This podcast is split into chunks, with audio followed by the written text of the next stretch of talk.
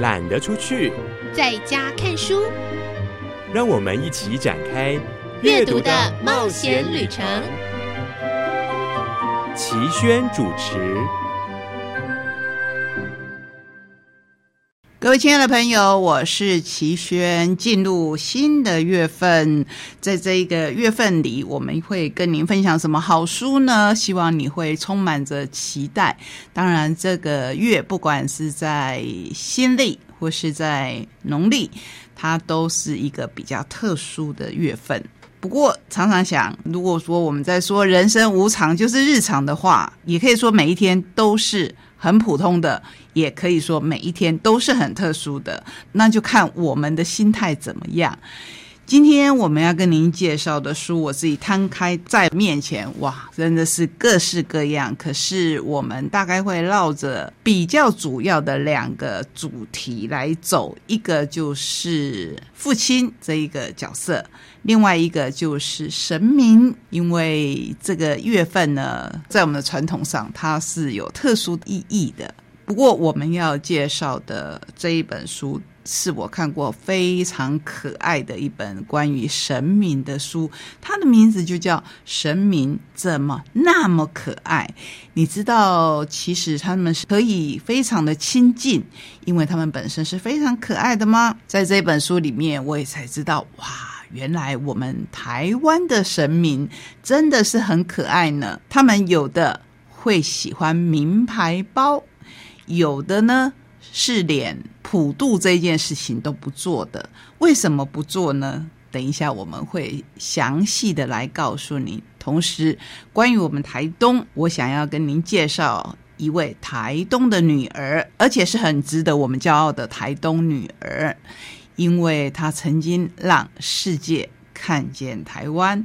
她的努力，她的坚持，在我看来，年纪轻轻，然后经历过很多很多，背后支持他的力量到底是什么？在这本书当中，或许我们可以看到一点。更重要的是，他即将跟我们面对面来分享他的新书。我们今天还有一本最特殊的书，是由自家人来出版，而且是在我访谈的过程当中，很无意中发现的。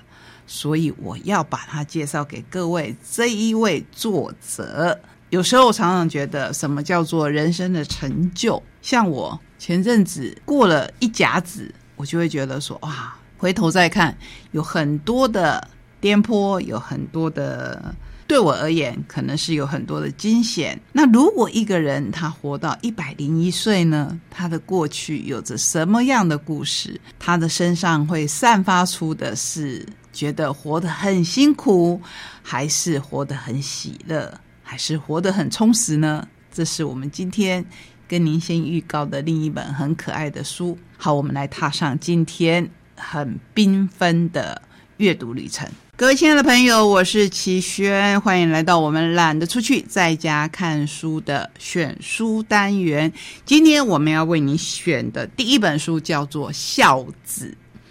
看到这个书名，你会想到什么呢？我想一般人都会想到很孝顺的孩子，不管他是孝顺爸爸、孝顺妈妈，或是更长的一辈孝顺祖父母，都是好事。可是你知道还有另外一个成语叫做什么吗？叫做火山孝子。不知道现在的年轻人知不知道火山孝子这个成语代表的意思。不过现在跟您介绍这一本书，相信之后你就会知道火山孝子的意思。或者看过这本书，我还有一个想法，或许以后呢，我们会讲我们去逛水果行吧，那会成为另外一个代名词。孝子由宝瓶所出版，我们熟悉的作者大师兄的作品。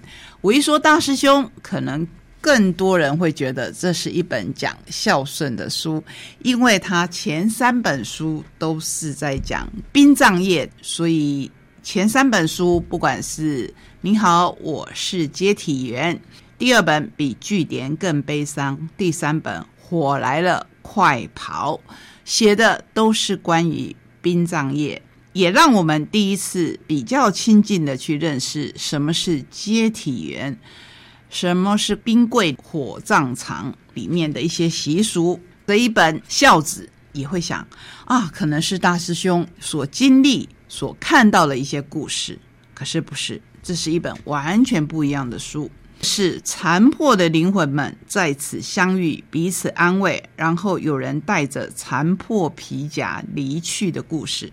短短的两句话，我觉得完全具现了大师兄的写作风格。他常常呢在前面让我们看到很悲伤，很现实，很无奈，甚至很残忍的实际状况。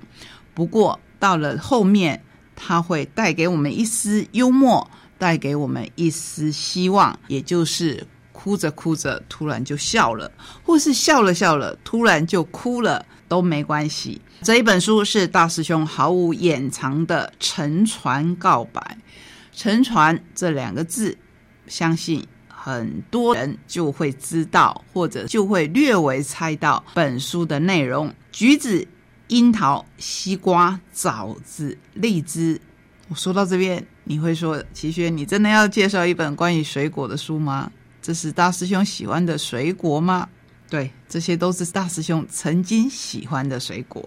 接下来，悲伤、绝望、渗入初恋的甜蜜与酸涩，诉说着关于寂寞的故事。寂寞可以用水果来当解方吗？一个个小房间曾经是他逃避现实的出口，里面有他不能讲出来的快乐，里头的他终于不是被命运挑剩的，那地方不见容于这个世界，却收容着世界不要的悲伤。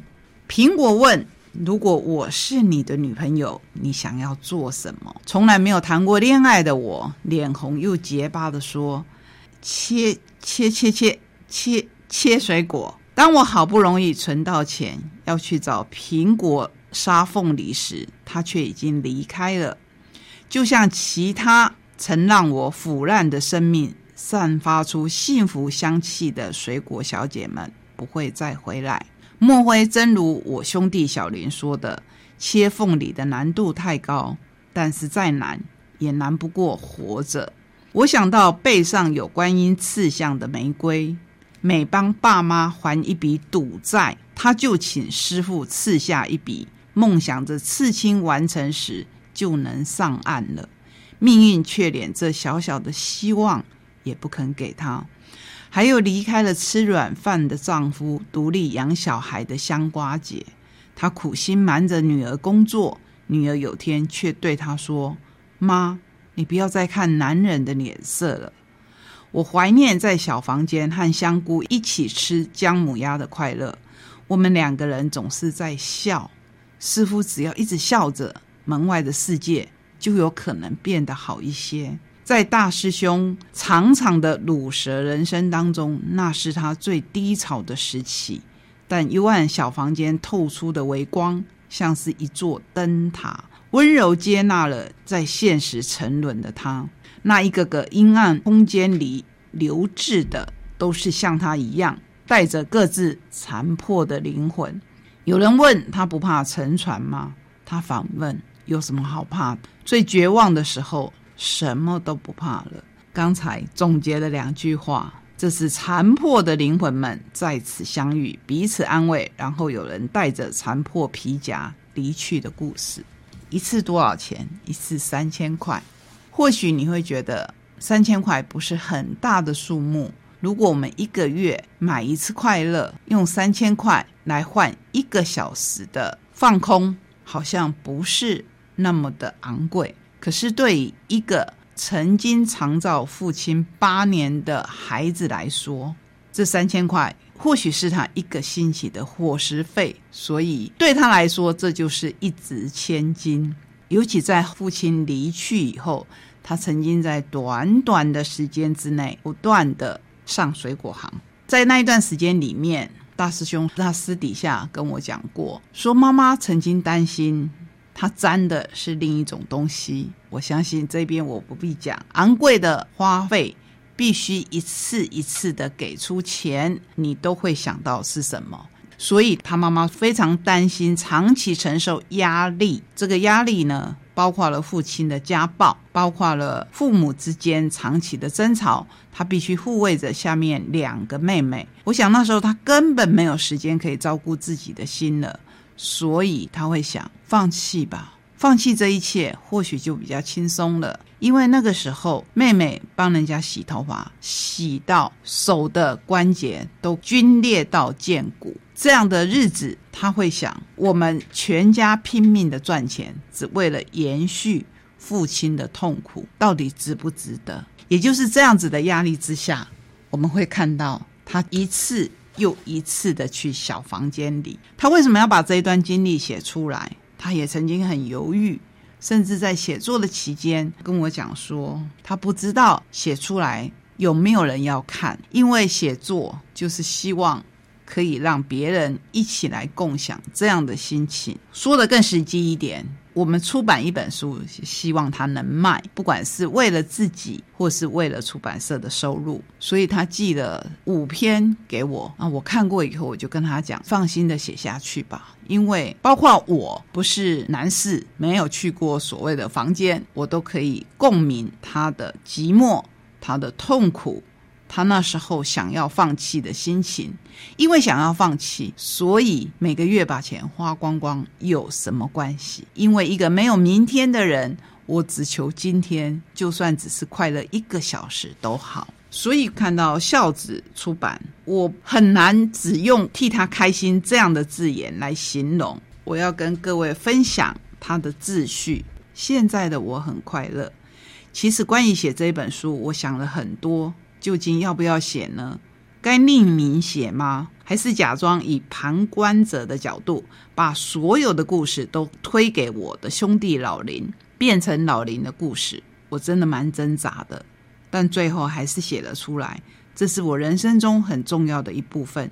以前我不想隐藏，现在也不想，以后也不想，因为这是一个真实的我。后来的日子，我只有做两件事，赚钱和还债。没错，小房间的那一段快乐时光已经过去了，倒也不是不再寂寞，是我太胆小。出第一本书后，我家的狗过世了；出第二本书后，阿公走了。出书以后，很多人跟我说，我的文字陪他们走过了据点后的悲伤。在殡仪馆看了那么多生死，很多人以为我可以超脱生死，笑看一切，但失去亲人的伤痛却让我很清楚，我什么咖都不是，我只是那个害怕失去又爱哭胆怯的自己。不想做孝子的我，因为没有太多的勇气，所以还是选择好好活着，好好还债，好好的扛起肩膀来撑住该是我面对的责任。还完了老妈的钱，再加上写作的帮助，生活开始过得好一点。几年前那个什么都没有的我，连梦想都不敢有，只能过一天算一天，当个月光族怕什么？我只要天天都让自己过得很快乐。我根本没有未来，所以我从来不想未来，只是及时行乐，让自己吃好一点，有个人陪，在暗暗的小房间里，那就是我的天堂。他曾经在每一个小房间跟每一种水果相遇。他说，梦终究会醒，日子还是要继续往前。三十多岁的我已经没有那种一号月初五号月底的勇气了。现在的日子过得不错，所以我紧紧地抓住那条把自己往上拉的绳子，同时又怕它有一天会断掉。我印象比较深的是，他说现在如果他有三千块，他会想可以给妈妈包个小红包。现在如果他有三千块，他可以想给九十几岁的阿嬷买点什么好吃的好用的。现在的他如果有三千块，他愿意多做一些中途，帮中途之家的狗狗们当寄养家庭。我也曾经跟他说，当一个月这样的寄养家庭是很辛苦的，这段期间你要把他的病治好，然后才可以在领养日看有没有有心人会喜欢他，把他带回家。他说可是他做的很有成就感，即使家里的东西常常被破坏。这就是大师兄，我很乐于把他的书介绍给各位，希望同样在寂寞当中，或者同样在长照当中，同样觉得自己看不到未来的人，可以从这一本书里面得到一些共鸣，得到一些力量。甚至我也没有要求自己就从此会变得乐观正面，觉得前途充满了希望，只是渴望在这本书里面得到一点小小的力量，让我们可以去期待明天我还可以继续走下去。这是今天跟您介绍的第一本选书，说的其实也是他跟父亲之间的关系，在那很辛苦的八年长照当中得到了什么，又失去了什么，这一份失去，这一份得到，让他有了力量，也希望可以给您力量。接下来我们要跟您介绍轻松一点的，是由如何出版社出版，作者海豚男的《神明怎么那么可爱》，宝岛诸神降落，有看有波比。你知道吗？号称神明界李长伯的是哪位神明？我相信你很容易就猜到的。除了月老，还有哪个神明会帮人家牵姻缘？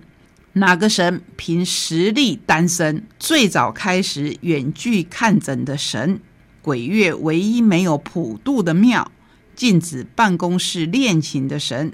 动物神界的人气王？神明的可爱之处在于他们虽然是神，却非常人性化，也非常个性化。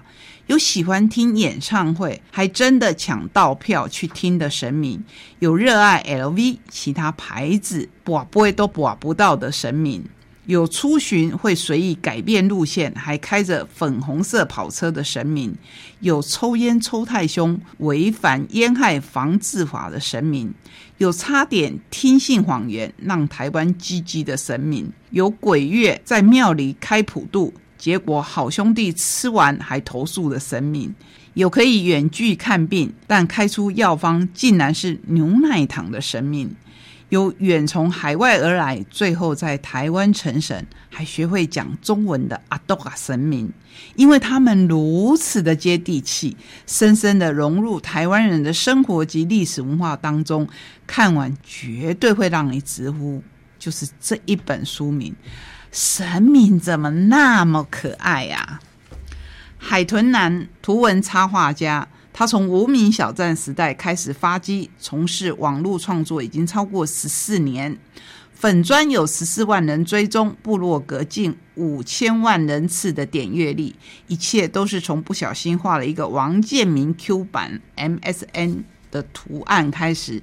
原本只是个热爱王建民、热爱棒球、正只是插画家的乡民一枚，却在部落格放上随手画的 M S N 小图供网友免费下载以后大受欢迎，才两个月网站浏览人次就突破五十三万人。以往的农历七月都会绘制搞笑恐怖故事让大家轻松纳凉一下，结果在查询相关故事的过程当中接触了很多神明的故事，绘制成图文跟大家分享，于是就有了这本书。我觉得最应景的是这一篇，来跟各位分享鬼月唯一没有普渡的庙在哪里呢？台南市的中西区一块猪肉引发的客诉。农历七月是台湾熟知的鬼月，这个月很多好兄弟会趁着鬼门开来人间放暑假，阳间的庙宇也在鬼月时举办祭祀的普渡，让好兄弟能够在这个月里吃饱喝足，享用贡品和香火。但台南的南市街西螺店却没有在七月关庙门和办普渡，其实是因为以前办过，然后却发生了以下的情况。我们就看到插图，就是道士说没有呢，第一次遇到这种情况，然后庙里的人还有信徒就问说什么没有，完全没有好兄弟来吃。为什么会知道完全没有好兄弟来吃呢？因为这位道士他有阴阳眼啊，所以这些信徒就想说啊，也对啦，广泽尊王专门处理不干净的坏东西，好兄弟躲他都来不及了，哪敢来享用？那广泽尊王是谁呢？就让大家在书里面好好的去认识。妙方就跋杯问广泽尊王普渡是否办得圆满，却一直一直都没有跋到圣杯。后来才知道，原来是境内的好兄弟们畏惧不敢来吃。毕竟广泽尊王是专门抓做坏事的孤魂野鬼的，威武的抓妖除鬼传说一大堆，大概感觉就像警察局在办宴席，通缉犯也不敢来吃吧。所以从此西螺殿就变成在中原不办普渡的庙了。这只是里面一则，还有好多好多很可爱的故事，真的让你看完以后觉得哇，神明跟我们这么的接近，尤其是在台湾的神明真的是包罗万象，有日本人，有荷兰公主等等。看完以后你会知道，真的神明怎么那么可爱，会觉得神明其实跟我们很接近，只要我们心怀虔诚，相信都可以成为，不管是你开心的时候要去分享事情，或是你在难过的时候需要支持的力量。这是今天跟您介绍的两本选书，希望你都会喜欢。